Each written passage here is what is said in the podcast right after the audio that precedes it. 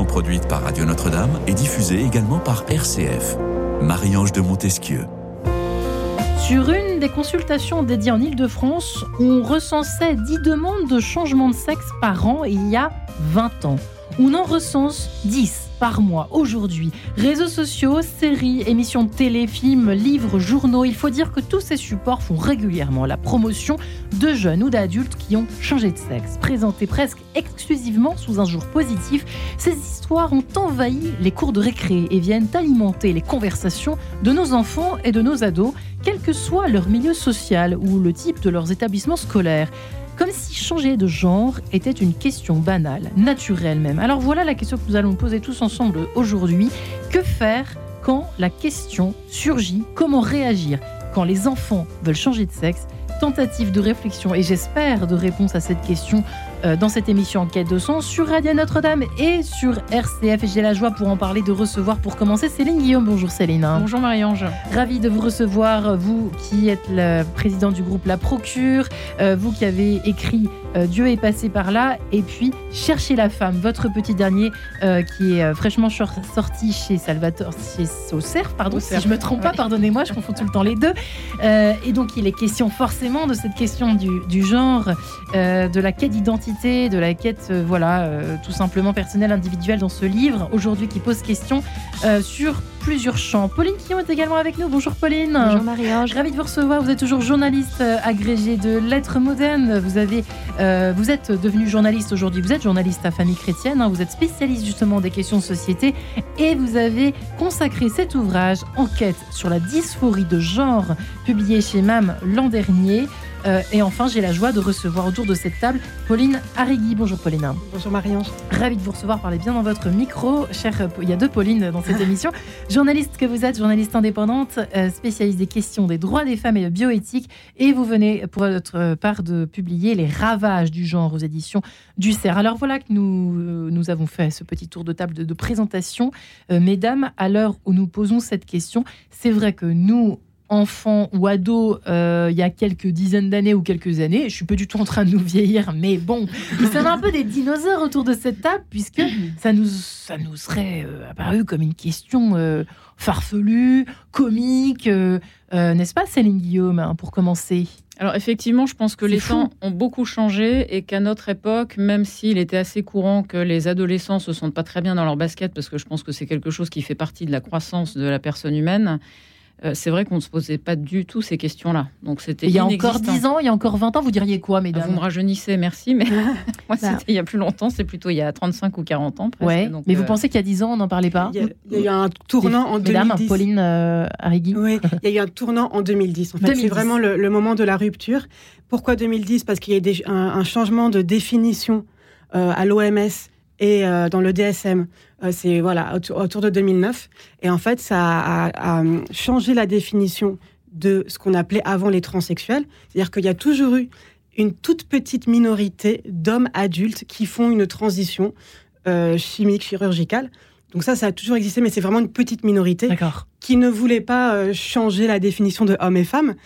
Et, et, en fait, depuis 2010, comme vous le disiez, il y a une multiplication par 10 ou plus suivant les pays. Et cette fois-ci, ce sont des jeunes qui euh, se disent transgenres. multiplication par 10. On oui, est, on est dans, dans, cet ordre euh, des choses. D'accord. Pauline Quillon. Alors, effectivement, ça, ça, ça s'est joué à ce moment-là, cette transformation de, de la notion a été à, l'origine hein, de ce, développement très important du phénomène qui avant existait, mais de façon vraiment très marginale. Euh, moi, j'enseignais en 2010 et j'étais. Qu'est-ce que vous enseigniez à l'époque J'enseignais le français. Le français. J'étais prof au lycée et euh, j'ai fait à l'époque, euh, donc je faisais tous les ans un établissement différent. J'étais titulaire sur zone de remplacement et sur aucun des, établissements dans lesquels j'ai pu travailler pendant quatre ans, je n'ai rencontré cette, euh, question-là, jusqu'en 2012-2013. Et donc, effectivement, ça a commencé en 2010, mais c'est arrivé vraiment en France un petit peu plus tard. Et ensuite, à partir du moment où ça a commencé, ça s'est euh, répandu comme une traînée de poudre de façon extraordinairement rapide. Et moi, à ce moment-là, j'étais journaliste euh, donc euh, à Famille Chrétienne et j'ai vu apparaître le phénomène et j'ai été frappée par sa rapidité, son caractère soudain, et puis euh, l'unanimité qui, qui, euh, accueillait ce, phénomène, aussi bien dans la presse et les adultes qui l'accueillaient, sans, sans recul critique, comme si ça allait de soi, alors que c'était tout à fait stupéfiant. Enfin, c'était quelque chose qui, évidemment, euh, défiait la représentation commune enfin, de, l'homme des femmes. Quel a été le moteur de cette espèce de raz-de-marée, si j'ai bien compris, sociétal, psychologique, aussi massif, Céline Guillaume, à votre avis?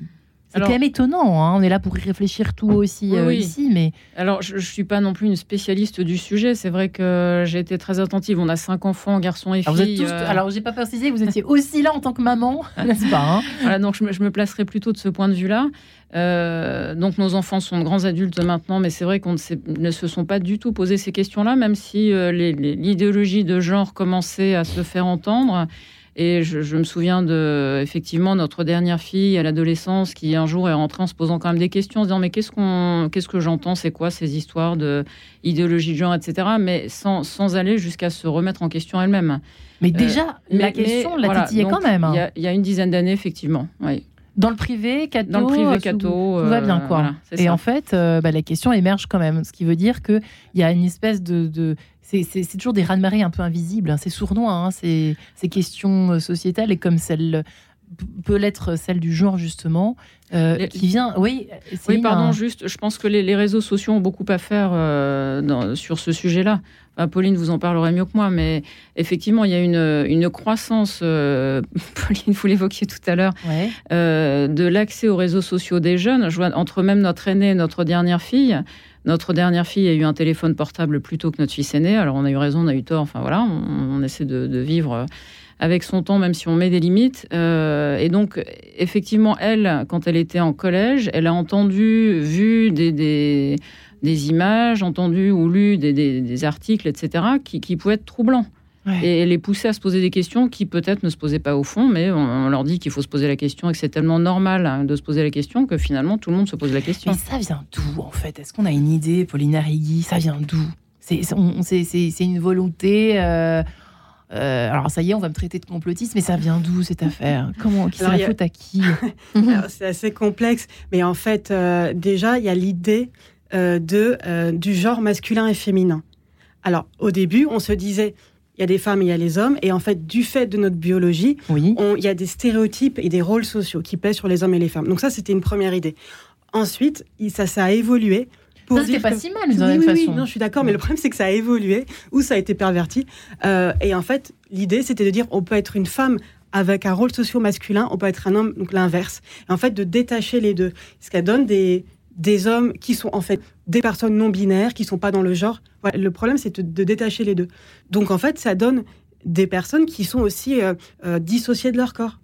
Parce qu'en fait, quand vous dites euh, j'ai un corps de femme, mais peu importe, puisqu'en fait, j'ai une personnalité d'homme, et c'est cette réalité de ma entre guillemets personnalité d'homme qui compte plus que mon corps. En fait, vous avez des jeunes qui sont, ben, en fait, qui pensent plus, voilà, qui sont détachés de leur corps. Après, pourquoi ça a autant de succès? Aussi parce que c'est quelque chose qui répond à beaucoup de, problèmes en fait et d'interrogations. C'est-à-dire que euh, ben, on en parlait quand, quand une jeune fille, c'est une grande majorité de jeunes filles aussi qui se disent transgenres. Ça, c'est une vraie, oui, c'est une information importante. Mmh. Euh, en fait, quand une jeune fille a un très très mauvais rapport à son corps du fait de traumatisme sexuel, il y a des, beaucoup de jeunes filles autistes aussi, des jeunes filles qui sont lesbiennes et qui, voilà, qui ne veulent pas se l'avouer.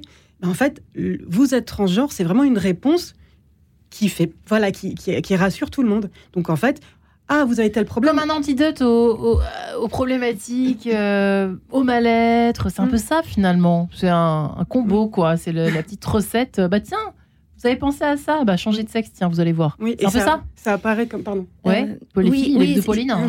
oui, il y, a quelque chose euh, un petit peu comme ça. En tout cas, comme, comme vous disiez, Pauline, il y a quelque chose de, très important, c'est qu'effectivement, il y a une nouvelle population euh, qui apparaît, c'est celle des jeunes filles, qui n'étaient pas du tout présentes. Euh, hier, euh, quand on parlait d'enfants, qui, enfin, de personnes qui voulaient changer de sexe, il s'agissait d'un homme adulte dont, qui, souffrait d'une dysphorie, donc cette, cette dissociation, cette, cette souffrance de ne pas se ressentir euh, homme ou femme, dans son corps. Euh, et aujourd'hui, ce sont des, euh, des, jeunes filles, c'est totalement nouveau. Or, être, devenir une jeune fille au moment de la puberté, et ça, ce n'est pas du tout nouveau, en revanche, c'est difficile. Mm. C'est une expérience qui est difficile parce que le corps change de façon importante. Évidemment, l'arrivée euh, des règles, euh, la puberté, elle implique euh, évidemment aussi un changement du regard des garçons sur soi, regard qui est de plus en plus difficile peut-être à assumer dans une société qui a perdu, qui donc tout, tout, tout, tout repère sur la façon dont les garçons et les filles peuvent interagir entre eux. Entre eux. Et donc, ce qui est intéressant aussi, c'est que il n'y a, pas si longtemps que ça, il y a une vingtaine d'années, il y avait énormément de jeunes filles euh, qui exprimaient leurs troubles, euh, leurs souffrances à travers euh, l'anorexie mentale, hein, et qui était aussi une expérience de, dissociation par rapport à son propre corps. On se ressent comme étant énorme alors qu'on est très maigre, et on en est absolument convaincu, et on en souffre de façon profonde. Donc ce n'est absolument pas quelque chose euh, que, l'on s'invente, ou qu'il ne s'agit pas d'une mode. Enfin ça, c'est très important. Or, aujourd'hui, ces jeunes, ces jeunes filles... Euh, l'anorexie a tendance à diminuer auprès des jeunes filles. En revanche, on a une augmentation et même une invention de la jeune fille trans, donc qui, veut, qui veut devenir un garçon.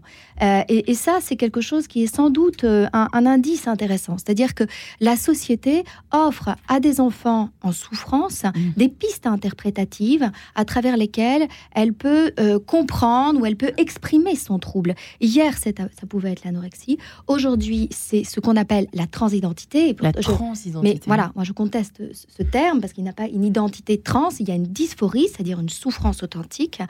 Et euh, la différence, quand même, qui est très très importante, c'est que la jeune fille anorexique, nous ne l'encouragions pas à arrêter de eh manger. C'est une vraie maladie. Nous, ne lui disions pas, bien sûr, tu es énorme, arrête de mm. manger, tu as raison, tu te ressens énorme, toi seul est capable de savoir quelle est ta vérité, mm. donc arrête de manger. Voilà, aujourd'hui, une jeune fille qui dit Je me sens mal avec ce corps, je ne supporte pas de le voir se transformer en corps de femme, on lui dit Mais bien sûr, tu as raison, tu es un mm. garçon. Donc, bien sûr, arrête tout ça et un jour, peut-être que tu te feras euh, ôter les seins. C'est la grande différence. Nous dans le discours de la maladie. Enfin, du trouble. On n'a pas le droit de dire maladie aujourd'hui puisque c'est sorti hein, de la, euh, de, du DSM, etc. DSM, dépathologisé. Mais euh, on, le monde des adultes vient conforter, confirmer le ressenti de l'enfant. Hmm. Et c'est ça la grande différence. Céline Guillaume, peut-être une réaction et surtout, je, me demandais tout simplement comment avez-vous réagi quand votre, quand votre fille est revenue avec cette question à la maison euh, alors de façon peut-être très euh, basique, euh, en fait, je lui ai dit, mais tu sais, quand tu ne sais plus, parce qu'on vit dans un monde quand même où les repères sont de plus en plus perturbés. Euh, même si en tant que parent, on fait ce qu'on peut pour essayer de transmettre certaines choses à nos enfants, etc., quand même, ils vivent dans une société où tous les repères sont de plus en plus flous. Et donc, je lui ai répondu simplement, alors est-ce que j'ai eu raison ou tort, en tout cas, c'était ma réaction, quand, quand, tu ne sais plus à qui te fier, bah, regarde la nature. La nature ne ment pas. Euh, quand tu regardes, un lion euh, est un lion, une lionne est une lionne, et quand un lion et une lionne s'accouplent, ils font un petit lionceau, ils font pas une grenouille ou autre chose. Bon, alors c'est très basique. Hein. Encore une fois, j'en ai bien conscience, c'est très simpliste.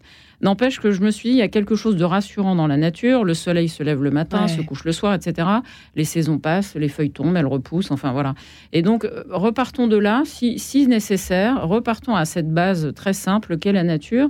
Et elle a beaucoup à nous dire de ce que nous sommes, donc y compris en tant qu'homme et que femme je, réagis à ce qui a été dit tout à l'heure. Je pense euh, que cette dissociation qu'on encourage les jeunes à faire, ou les adultes d'ailleurs, entre le corps et l'identité, entre guillemets, est très euh, perverse quelque part. Parce qu'en fait, c'est le dualisme de séparer le corps et l'esprit. Enfin, ça, fait partie de, vieilles tendances qui ont existé depuis le début de l'humanité, je pense, mais qui ne sont pas justes. Enfin, on est une personne humaine, on est un tout avec euh, les souffrances qu'on peut porter, nos histoires, les traumatismes, etc mais on ne peut pas dissocier le corps de ce que, je, ce que l'on est au fond. Euh, et quand on veut séparer l'un de l'autre, la, personne de son corps, ben en fait, on, s'égare, je pense, et puis ça peut faire pire que mieux, surtout. Donc, Est-ce qu'il y a euh, une idée de possession, de, de, je, de contrôle Oui, je pense. Enfin, quelque part, on a l'impression d'entendre. Euh, une nouvelle théorie de l'homme ou la femme nouvelle. L'homme nouveau, la femme nouvelle, on va vous recréer. Vous allez vous recréer vous-même selon votre propre volonté. Et votre liberté. Et votre liberté, quelque part, il y a aussi, euh, c'est toujours une tentation, c'est ce, désir de toute puissance. Je veux contrôler mon corps, absolument mon être. Or, on sait que c'est complètement impossible, ça n'existe pas. Enfin, il faut juste faire preuve d'un peu d'humilité et de, bon sens. En fait, on ne maîtrise pas grand-chose en fait dans la vie et pas notre corps. C'est un refus d'être déterminé. Il y a une sorte de revanche contre une forme de déterminisme perçu par nos contemporains. Euh, mesdames, qu'en pensez-vous, les Paulines Pauline, pardonnez-moi de vous appeler les Paulines. Pauline Arrigui. Euh, oui, c'est très, très juste cette, cette, idée de dépasser en fait notre condition euh, de mortel. Il y a des hommes, des femmes. voilà, on ne peut pas être les deux à la fois, ni, ni l'un ni l'autre. Et en fait, cette volonté, en fait, de un peu redéfinir aussi euh, qui est l'humain, c'est quelque chose qu'on retrouve dans le transhumanisme. Et en fait, moi, il y a quelque chose de très vrai, intéressant. éternel, etc. Oui, c'est vrai. ça. Le, but du transhumanisme, mm. c'est d'aller au-delà des limites de l'humain. C'est-à-dire, on va se mettre des puces dans, les, dans le cerveau pour être plus intelligent, etc. Et, euh, et, en fait, c'est pas, si je dis ça, c'est pas une interprétation de ma part. C'est qu'il y a un milliardaire qui s'appelle Martin Rothblatt qui, en fait, a écrit, ou pas, enfin, ils étaient un petit groupe, ils ont rédigé le premier texte international qui a inspiré après toutes les législations sur le transgenrisme. Et, euh, en fait, cette personne, donc c'est un homme qui est soi-disant devenu une femme, cette personne dit Ah, mais en fait, euh, la transidentité, c'est une étape vers le transhumanisme. Et c'est totalement assumé. Et. Euh, c'est une étape vers le transhumanisme. Oui, oui. oui. Pauline Guillon Oui, bien sûr. Explication plus, plus, précise. C'est forcément. C'est-à-dire que euh, le, corps n'est pas la personne, le corps est un outil, un hmm. lieu d'expression de ce que je suis, comme finalement c'est une image. C'est l'image. De la même façon qu'on a une image de soi sur TikTok, je, je, modèle, je mets des filtres. De la même façon, je peux modeler mm. ce corps qui est mon outil, qui m'appartient, qui n'est pas moi, et que je peux effectivement euh, euh, exprimer, euh, changer selon mon, selon mon bon vouloir. Mais je, pense qu'il faut faire attention parce que là, on, parle effectivement de cette dimension idéologique qui fait que ça a tellement de, succès. Il y a un mythe prométhéen, il y a, il y a une promesse effectivement qui, qui nous parle de façon profonde parce que ça nous parle, ça nous promet en fait euh, de, de, nous libérer de nos limites, de nos limites corporelles qui nous font tous souffrir. Effectivement, je ne suis pas tout, je ne je n'expérimente pas tout, je vais mourir, bien sûr. Mm. Bon, alors évidemment, c'est une promesse qui est séduisante, mais il y a autre chose quand même, et, ça c'est important, c'est que quand même la dysphorie, elle existe en dehors de ce discours idéologique. C'est-à-dire qu'il faut quand même parler aussi de, de, ces très, de ces très jeunes enfants, ces jeunes garçons qui, à 4 ans, disent à leur papa, à leur maman, je suis une fille, c'est terrible, euh, je suis coincée dans, dans ce corps, et, qui, qui réclament qui, qui d'en changer. Ça, c'est très important parce que si on, on, le renvoie trop vite à un discours sur lequel, euh, voyons, tu as tort, euh, tu vois bien tes organes génitaux, tu es un garçon. Qu'est-ce qui se passe? Moi, je me souviens d'un témoignage d'un petit garçon comme ça, qui était allé voir, donc il y a une quinzaine d'années, avant hein, la, toute cette, euh, euh, toute cette, euh, cette vague, eh bien, était allé voir, ses parents l'avaient montré un psy qui lui avait dit, voyons, tu vois bien, tu as des organes génitaux de garçon, tu es un garçon. Il a refoulé ça en lui, il l'a gardé en lui, et effectivement, il ne s'est jamais senti entendu dans ce qu'il ressentait, et à l'âge de l'adolescence, ça a explosé, et aujourd'hui, les parents n'ont plus qu'une solution, ou le perçoivent comme tel, c'est-à-dire d'accepter que l'enfant, effectivement, aujourd'hui prenne des bloqueurs de puberté, etc. Et je, dis juste qu'il c'est très important, quand même, de, l'entendre comme quelque mm. chose de, de, sérieux, de l'écouter dire je, je crois que tu le ressens. Enfin, c'est vraiment très important, ça. Et merci, euh, justement, d'approfondir ce sujet tout en finesse. Merci beaucoup, Pauline Quillon, Pauline Arrigui, Céline Guillaume. Nous nous retrouverons juste après, si vous le permettez, mesdames, cet extrait de cette badinerie de Jean-Sébastien Bach, la suite numéro 2 tout de suite. En quête de sens, une émission produite par Radio Notre-Dame et diffusée également par RCF.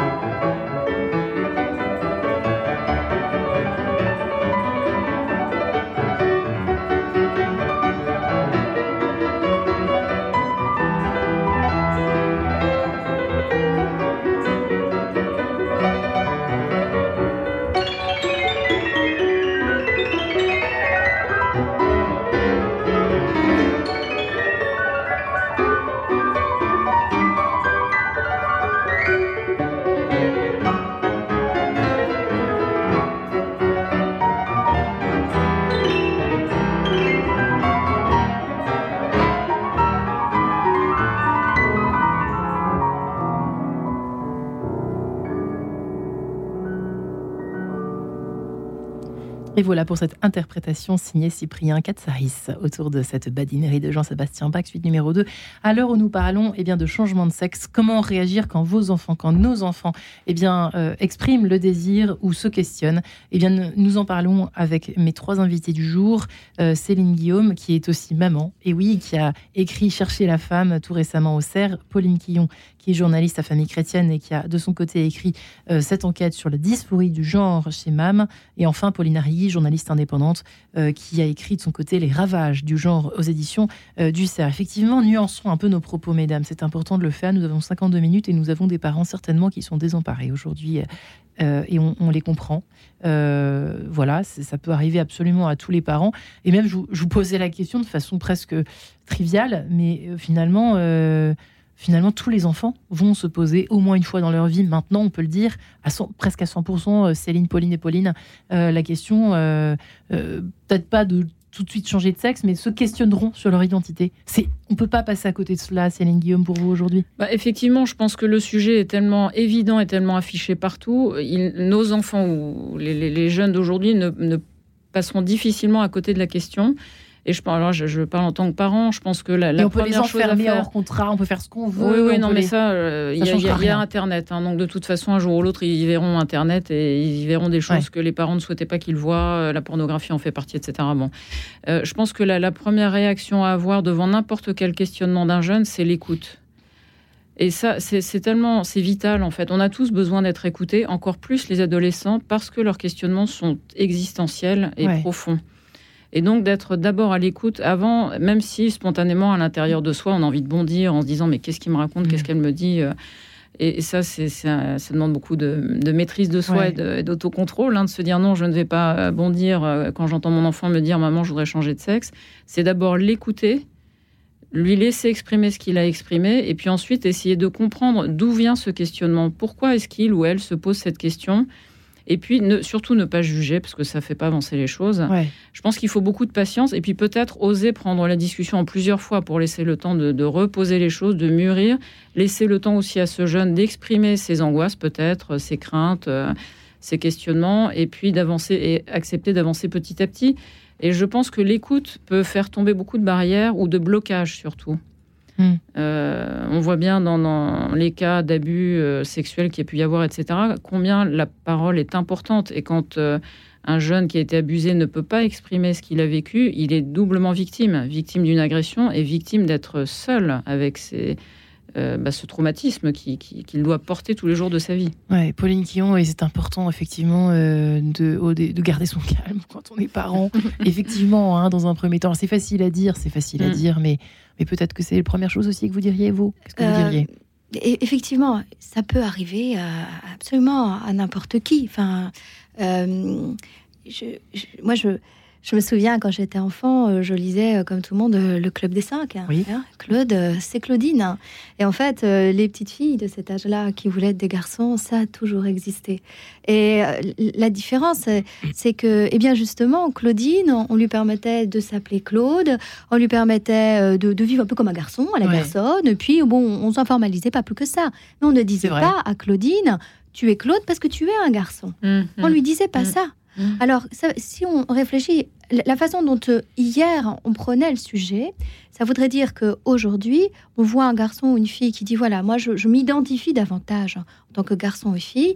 Peut-être qu'effectivement, il y a un travail à faire sur nos propres attendus, nos propres stéréotypes de genre, ce que nous plaquons sur nos enfants. Est-ce qu'il faut le laisser euh, être un petit peu plus, euh, souple, expérimenter des, sports, des, activités, des expressions de soi? Qui vont être plus conformes à ce qu'ils recherchent. Mais en tout cas, il y a une chose qui est très très importante, c'est qu'il ne faut jamais euh, se euh, valider en fait le fantasme comme étant du réel. C'est-à-dire qu'à partir du moment où vous expliquez à un enfant que son ressenti est le réel, alors dans ce cas-là, vous l'enfermez complètement euh, en, lui. Il Pour autant, on l'écoute mais attention mm. à ne pas, euh, voilà, ne pas pour autant justement. Parce que ça, ça n'est plus, ça, ça n'est plus une écoute. Euh, on, dit seulement à l'enfant, tu as raison. Moi, je ne t'écoute pas, je ne t'apporte rien. Mm. Tu es le seul à savoir qui tu es. Imaginez quelle est la, la, solitude d'un enfant à qui l'angoisse, à qui on dit tu es le seul à savoir qui tu es. Le réel n'existe pas. Moi, je n'ai aucun, je n'ai rien à dire sur ce que tu es. Toi seul, tu le sais. Toi seul, tu dois le chercher. Et nous, nous sommes là pour, pour, t'accompagner. L'enfant est seul, il est enfermé. Ça veut dire que le jour où lui, il se confronte, il est confronté à une réelle difficulté, à une angoisse, à une difficulté d'ordre psychologique, psychopathologique, etc., vers qui pourra-t-il se tourner puisqu'on lui a expliqué qu'il était le seul à savoir qui il était, à avoir la main sur lui, enfin sur son, sur son destin. Et donc, il y a là, il faut vraiment arriver à être présent auprès de l'enfant tout en lui expliquant où est le réel C'est-à-dire, tu ressens ça, d'accord, tu ressens que tu es un garçon, très bien. Mais euh, je ne crois pas que ça soit vrai. Je sais que tu le ressens. J'en suis convaincue, mais je ne crois pas que ça soit vrai. Je ne peux pas le croire. Voilà, arriver à faire cette distinction entre l'écoute et euh, le refus d'entrer dans la conviction, qui est une conviction délirante. Pauline Arrigui, vous partagez ce point de vue euh, Oui, bien sûr. après, je voudrais dire aussi que, en fait, des enfants qui se disent transgenres, euh, il faut savoir que, euh, je m'adresse aussi aux parents qui peuvent énormément s'inquiéter, bien sûr, que en fait, euh, dans 80% des cas, après l'adolescence, cet enfant, donc cette jeune, ce jeune adulte, sera réconcilié avec son sexe. Donc en fait, voilà, dans 80% des cas, c'est à, l'âge adulte, pardon, ça va. Les gens sont réconciliés. Attendez, je n'ai pas très bien compris. C'est-à-dire que si on ne fait rien, si ne fait rien, si on ne fait pas de transition, ça. Ça passera tout seul. Dans la majorité des cas. Hein. Oui. Et pour autant, ce qui se passe en France, c'est que quand un enfant, même des enfants prépubères, disent qu'ils sont transgenres, ce qui se passe, c'est qu'ils sont emmenés dans un parcours médical où ils prendront des bloqueurs de puberté. C'est-à-dire que dès le début de la puberté, et ça peut être 11 euh, ans, 12 ans, très très jeune, en fait, ils, ils emmènent leurs parents, hein, euh, c'est ça Oui, oui, euh, parce qu'il faut une autorisation parentale. Après, les parents sont vraiment victimes de pression. Et quand je parle de pression, c'est qu'en fait, j'ai eu beaucoup de témoignages. En fait, assez souvent, les médecins leur disent si vous n'accédez pas à cette demande de transition, votre enfant va se suicider. Et évidemment, c'est totalement paralysant pour les parents. Oui, oui, oui, oui, euh, donc, euh, et c'est vraiment une croyance très répandue. Enfin, il y a vraiment un mythe, des, mm. bref, du, suicide autour de ça. Euh, et donc, c'est très paralysant pour les parents. Et donc, les enfants euh, font, enfin voilà, font un, traitement qui bloque la puberté. Alors c'est une catastrophe pour le développement corporel, mais aussi psychique, parce qu'on a besoin en fait de l'adolescence. Et euh, voilà. non, pardon. mais c'est, pardon, mais je, c'est vrai que c'est un peu époustouflant. J'ai envie de nous dire. Oui, pardon, j'ai envie de réagir à ce que vous venez de dire, euh, Pauline, par rapport, en pensant aux parents justement. J'ai envie de poser la question à tous les parents qui nous écoutent, mais à nous aussi quel est celui ou celle parmi vous qui a bien vécu son adolescence Mais c'est ce que j'étais en train de me dire. En hein, fait, moi, j'en garde un, très mauvais souvenir. J'étais fille, rare d'aimer. Hein. J'ai horreur de, mon, de ma puberté, etc. J'ai trouvé ça très difficile à vivre. En plus, j'étais la fille aînée dans, ma famille. J'avais des frères avant. Donc, première fille, c'est pas évident. Euh, il faut enfoncer les portes. voilà. Donc, j'en garde un mauvais souvenir. Et pour autant, aujourd'hui, je suis femme. J'ai écrit un livre sur le sujet. Et, et heureuse de l'être. Et j'ai des enfants. Et donc, oui, l'adolescence s'accompagne de moments inconfortable, euh, voire très inconfortable. Euh, et, et c'est, il faut pas paniquer mm. pour ça. Enfin, je veux dire, les parents, il faut aussi oser prendre un peu de recul en se disant mon enfant se pose plein de questions. En fait, c'est normal. Il dit qu'il ne va pas bien. Ça fait partie de sa croissance. La croissance, elle se fait pas toute seule et c'est pas toujours facile. Ça peut être douloureux. Et pour autant, il faut pas valider, comme vous le disiez tout à l'heure, euh, Pauline, le fait que s'ils se posent ces questions, leur dire ok, tu te poses des questions, on écoute, on essaie de comprendre, mais ne pas valider vous utilisez le mot délire, je crois, qui est très fort, euh, de pas, ne pas valider ça, quoi. Et pas les enfermer dedans, parce qu'en plus, je pense que si on les encourage dans cette voie, si jamais à un moment donné ils se disent, mais est-ce que c'est vraiment ça le sujet Comment pourront-ils faire marche arrière? C'est irréversible. S'il y a les médecins, etc., l'école, les réseaux sociaux qui leur disent, mais en fait, tu as raison, euh, et bien sûr qu'il faut que tu changes de sexe, mais mon Dieu, après, comment faire marche arrière avant même qu'ils aient fait l'opération? Mm. Mais seront-ils libres de faire marche arrière dans leur réflexion? Et ça, je suis pas sûre qu'on leur laisse cette liberté. Oui. Euh, Pauline Quillon, effectivement, euh, j'aimerais bien qu'on éclaire un petit peu. Merci d'avoir commencé à le faire dans cette euh, fin de première partie d'émission. Mais il y, a certainement aussi peut-être une. On en parlera au cours de cette émission. Il y a vos ouvrages, mesdames, une littérature. Qu'est-ce qu'on peut faire pour euh, aider nos enfants à, s'éclairer un peu plus sur le sujet, dans le réel en fait, puisque c'est ça dont il s'agit, pour éviter de rester enfermé dans ce fantasme. Et quand on est parent et qu'on n'est pas forcément très bien renseigné, il faut peut-être commencer soi-même par lire, par se renseigner. Qu'est-ce que vous conseillez les unes les autres? Pauline Quillon. Oui, sans doute. Il faut, il faut savoir, euh, il faut être capable d'expliquer aux enfants en quoi et à quel point tout ce discours est fondé sur, sur du vide. expliquer qu'il y a, oui, des, gens, des enfants devenus adultes qui détransitionnent et qui le regrettent, quoi qu'on mm. en dise. Les témoignages sont nombreux. Euh, il faut expliquer qu'effectivement, quoi qu'on en dise, les bloqueurs du puberté, puis, comme vous le disiez, hein, les hormones croisées, ont des conséquences importantes sur la santé des enfants. Il faut leur dire que s'ils transitionnent, eh bien, ils n'auront pas une, une sexualité euh, épanouie. Ils, n'auront, ils perdront, si en tout cas la transition a eu lieu avant la puberté, toute euh, possibilité d'avoir des enfants de façon naturelle. Et que le, ce qui leur est promis, savoir le corps de l'autre sexe, la réalité de l'autre sexe, est un, un, idéal qui n'est pas possible mmh. euh, d'atteindre. Donc, effectivement, il faut informer l'enfant. Euh, mais je crois qu'il y a quelque chose de très important. Euh, c'est quelque chose qui a qui, se joue dans notre culture autour de, la relation entre les hommes et les femmes et qui, à mon sens, euh, explique euh, ou donne des pistes hein, d'explication euh, justement pour cette pour, ce, développement du malaise dans l'identité sexuée. c'est, à mon sens, toute une, une présentation d'un féminisme à, l'heure actuelle, euh, qui me semble euh, vraiment néfaste pour les, pour les jeunes filles. De quoi s'agit-il quand on, écoute les jeunes filles qui sont devenues des garçons, enfin qui ont fait ce chemin, qui reviennent en arrière? Elles disent toutes la même chose. J'ai détesté euh, mon corps parce que être une femme, pour moi, ça signifiait quoi? En tout cas, que me disait la société sur, mon, sur la féminité? Ça signifiait être dominée ça mm. signifiait être inférieur, mm. ça signifiait être un objet de consommation, ça signifiait tout cela. Et donc, à partir de ce moment-là, devenir une femme n'était absolument pas désirable. Donc, il s'agit d'abord de rendre désirable être femme, être homme quelle figure d'identification nous proposons aux jeunes filles et aux jeunes garçons? Parce que mm. finalement, les garçons ont le problème inverse. Effectivement, il y a un problème plus euh, les, enjeux sont un peu différents hein. chez les garçons. On voit bien que souvent ils racontent que euh, la pornographie a joué un rôle très important parce que ça, a pu développer des, fantasmes fétichistes qui leur donnent euh, l'idée, l'obsession de, de, devenir le corps euh, de, féminin. Donc c'est des choses qui sont euh, aussi des, des, hypothèses qui sont intéressantes, mais qui euh, peut-être que c'est marginal, mais en tout cas, on voit bien qu'il s'agit encore d'un malaise dans le rapport entre les hommes et les femmes.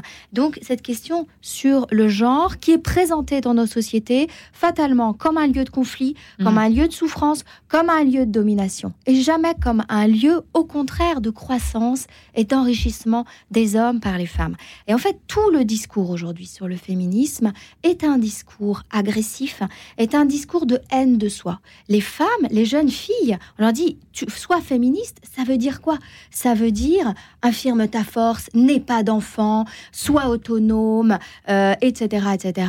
Sois moche. Euh, enfin bon, non mais à la rigueur, c'est ce qu'on va dire. Oui, mais pourquoi pas qu'elle garde ses poils? On s'en fiche, qu'elle le fasse ou qu'elle le fasse pas. Bien sûr, mais ce qui, ce qui est embêtant, c'est qu'on lui explique, c'est la seule façon d'être une femme qui ne, qui ne se laisse pas écraser, qui ne devienne pas un objet de consommation. Mais, mais attendez, mais, mais on va où?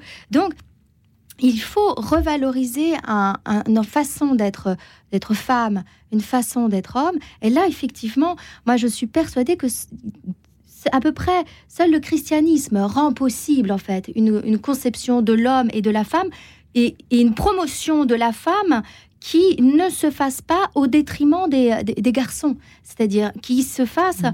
dans le sens d'une alliance, d'une admiration réciproque. Et pas pour autant d'une esclave comme on a tendance à le croire de Il y a un travail à faire là-dessus aussi, sortir des stéréotypes euh, de, de, la femme boniche. Oui, ouais, il faut arrêter avec ces.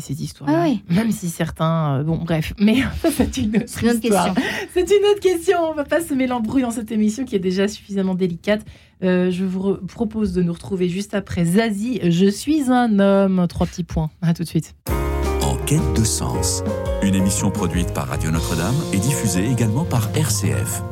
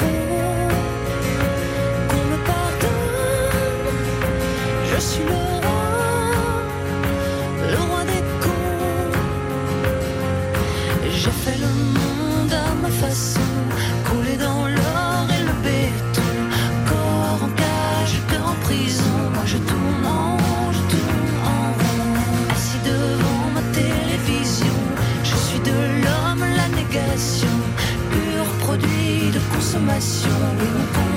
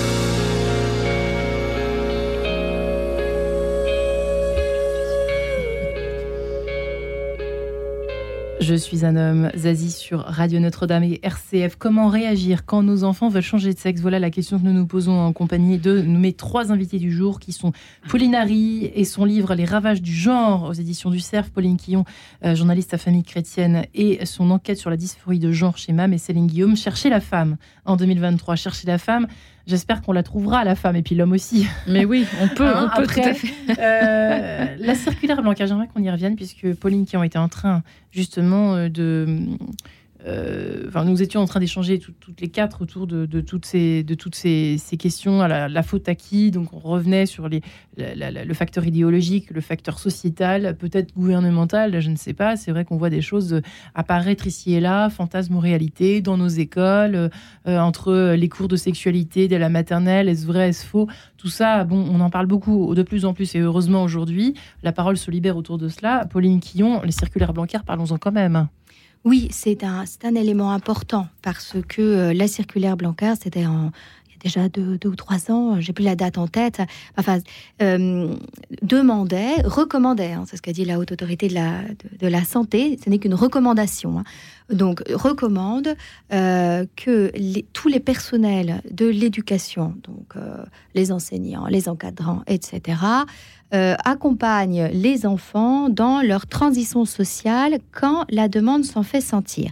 à l'époque, la demande euh, des, des, des, associations qui défendent les droits des personnes trans était un peu déçue parce que la circulaire n'était pas allée assez loin, puisqu'elle réclamait quand même l'accord des parents. Voilà.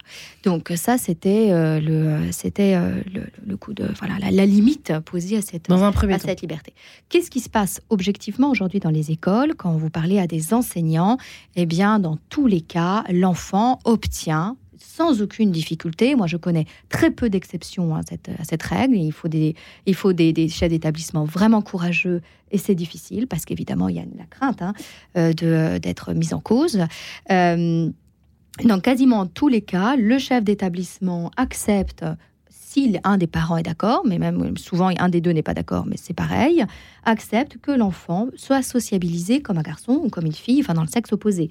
Ce qui signifie, selon les cas, l'accès aux, toilettes euh, du sexe opposé, avoir, bien sûr, avoir un prénom, euh, son, donc son prénom, euh, voir son prénom changé, alors qu'il n'est pas changé, le sexe n'est pas changé à état civil. Hein. C'est pas possible de changer de sexe à état civil quand on est un mineur. On peut changer de prénom, mais pas de sexe. Bon. Pas encore. Non, pas, pas, Pardon.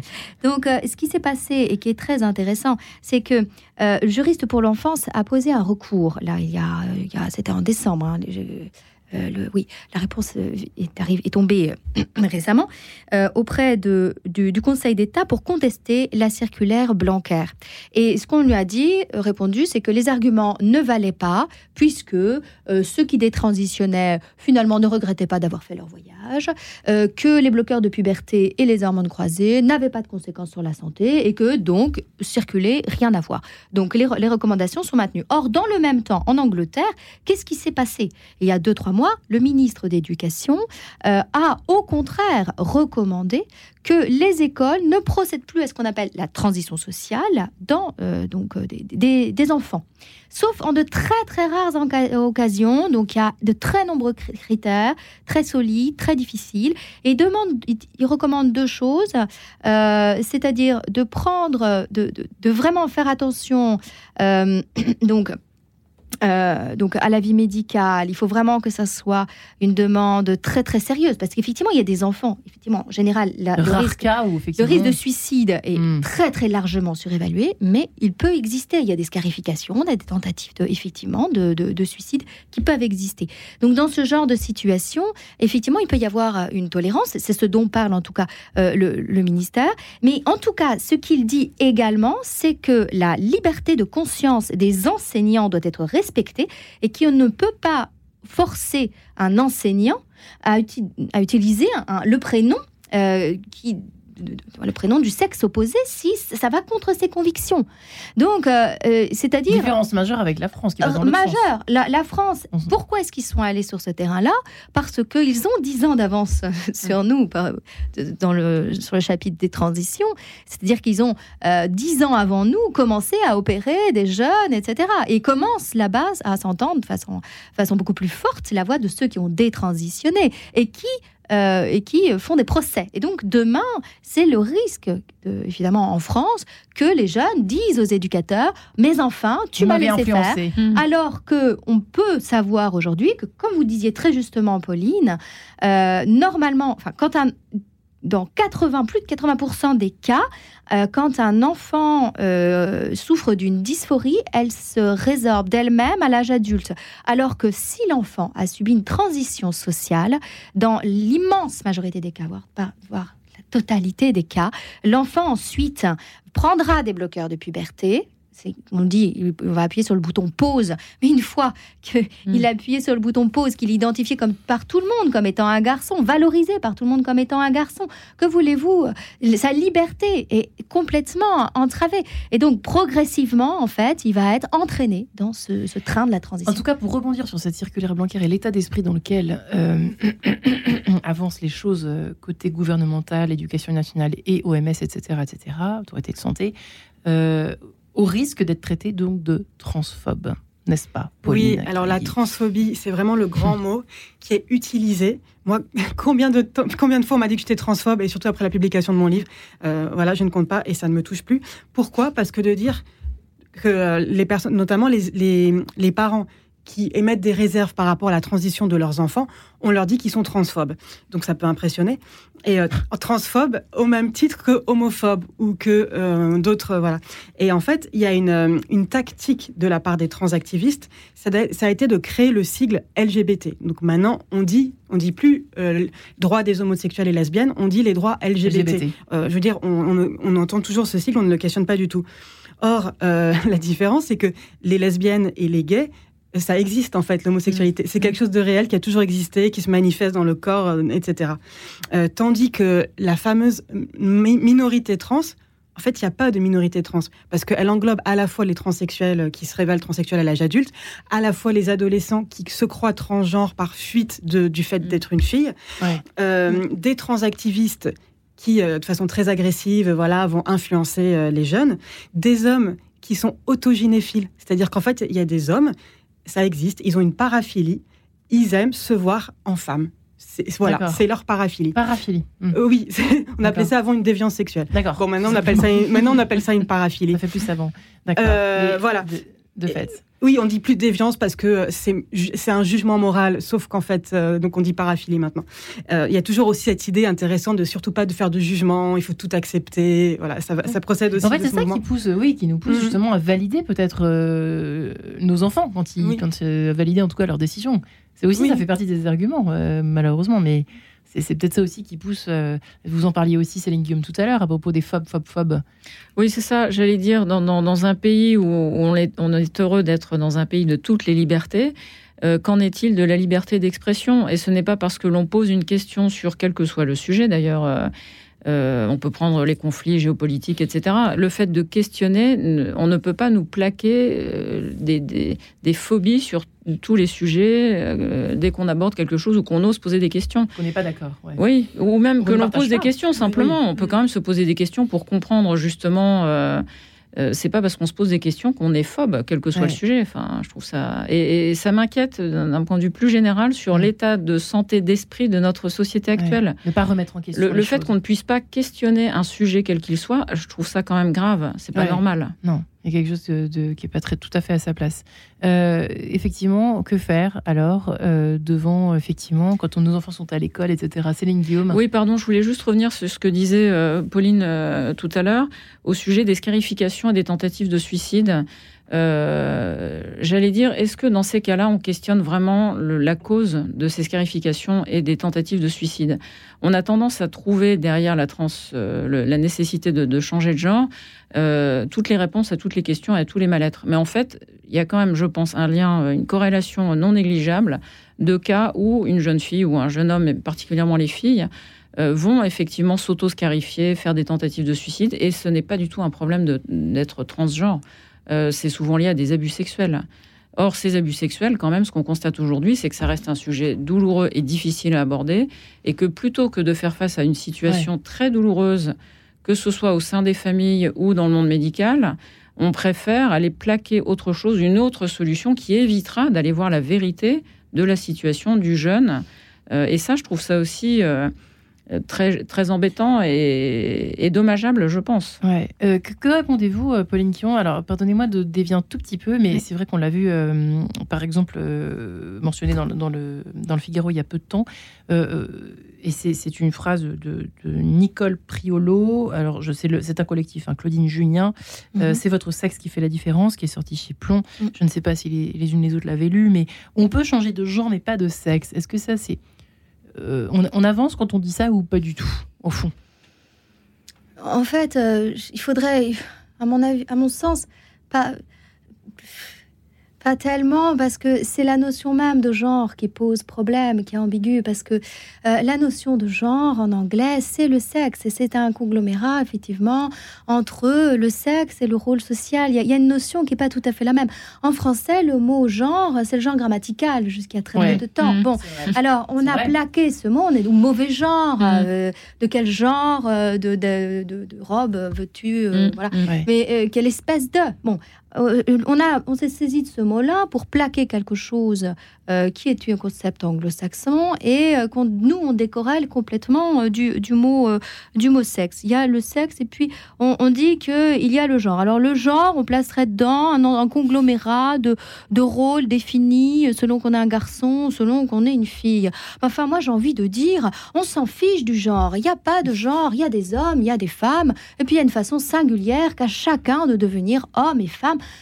on en a assez de toutes ces, mm. de, toutes ces, ces espèces de, de, de, de plaqués, euh, de, de, catégories. Enfin, laisser les gens devenir, devenir eux-mêmes, euh, se découvrir, laisser les enfants euh, découvrir qu'ils ont des qualités. Effectivement, un garçon qui va avoir des qualités qu'on met classiquement chez les filles. Il aime le rose. Ça ne fait pas de lui qu'il aura un genre féminin. Ça n'est pas vrai. Ça serait un garçon qui aime le rose. Et c'est très bien un garçon qui aime le rose. Et ça n'en fait pas un garçon sexe masculin avec un genre féminin. C'est faux. Ça en fait un garçon qui aime le rose. Et alors, il a le droit, non? C'est pas possible. C'était Pauline Quillon. On est obsédé par notre corps, en fait. Ça vient de ça aussi. On est, on est à, notre, à notre époque. Alors, c'est difficile d'avoir euh, du recul sur ce qu'on est en train de vivre, euh, même nous quatre autour de cette table. Mais en fait, euh, vous parliez d'une attendue, espérée, en tout cas, retrouvaille apaiser entre l'homme et la femme, peut-être que ça va guérir aussi ce mauvais rapport à nos corps, les uns, les autres, les unes, les autres, les uns, les autres, euh, Céline Guillaume? Bah, Effectivement, comme je le disais tout à l'heure, le corps fait partie de nous, de notre personne. La personne humaine est constituée d'un corps, d'un esprit, d'une âme. Bon. Donc le corps fait partie de nous, enfin c'est partie totale de ce que l'on est. Et on est habité par quelque chose de très beau qui nous habite à l'intérieur, avec lequel parfois on a besoin de se réconcilier parce que nos histoires font que euh, voilà, c'est plus, on a plus ou moins de facilité à vivre avec ce que l'on est. Euh, et pour autant, donc notre corps, oui, il est comme il est. Euh, j'aurais voulu être blonde, plus grande, plus petite, plus mince, plus grosse. je suis, comme, je suis, je suis comme je suis et je fais avec. Et ça va bien. Parfois, ça prend du temps, mais, mais c'est vrai que je pense encore une fois que les, les réseaux sociaux moi, je suis toujours effarée de voir le nombre de gens qui se prennent en selfie pour se mettre sur les réseaux sociaux. C'est un esclavage terrible quand même. Et si on, passait moins de temps à se projeter. Ça ne nous aide pas. Ah non, pas du tout. Le regard des autres prend de plus en plus de poids, de plus en plus. C'est un esclavage en fait. Euh, puis une, et écoute Céline Guillaume, Pauline Quillon et Pauline Merci en tout cas, mesdames, de nous éclairer sur cette difficile question. Merci à Guillaume Nogueret pour avoir réalisé l'émission, Jessica Vieni pour la préparation. Merci les amis, bonne soirée à tous. Merci.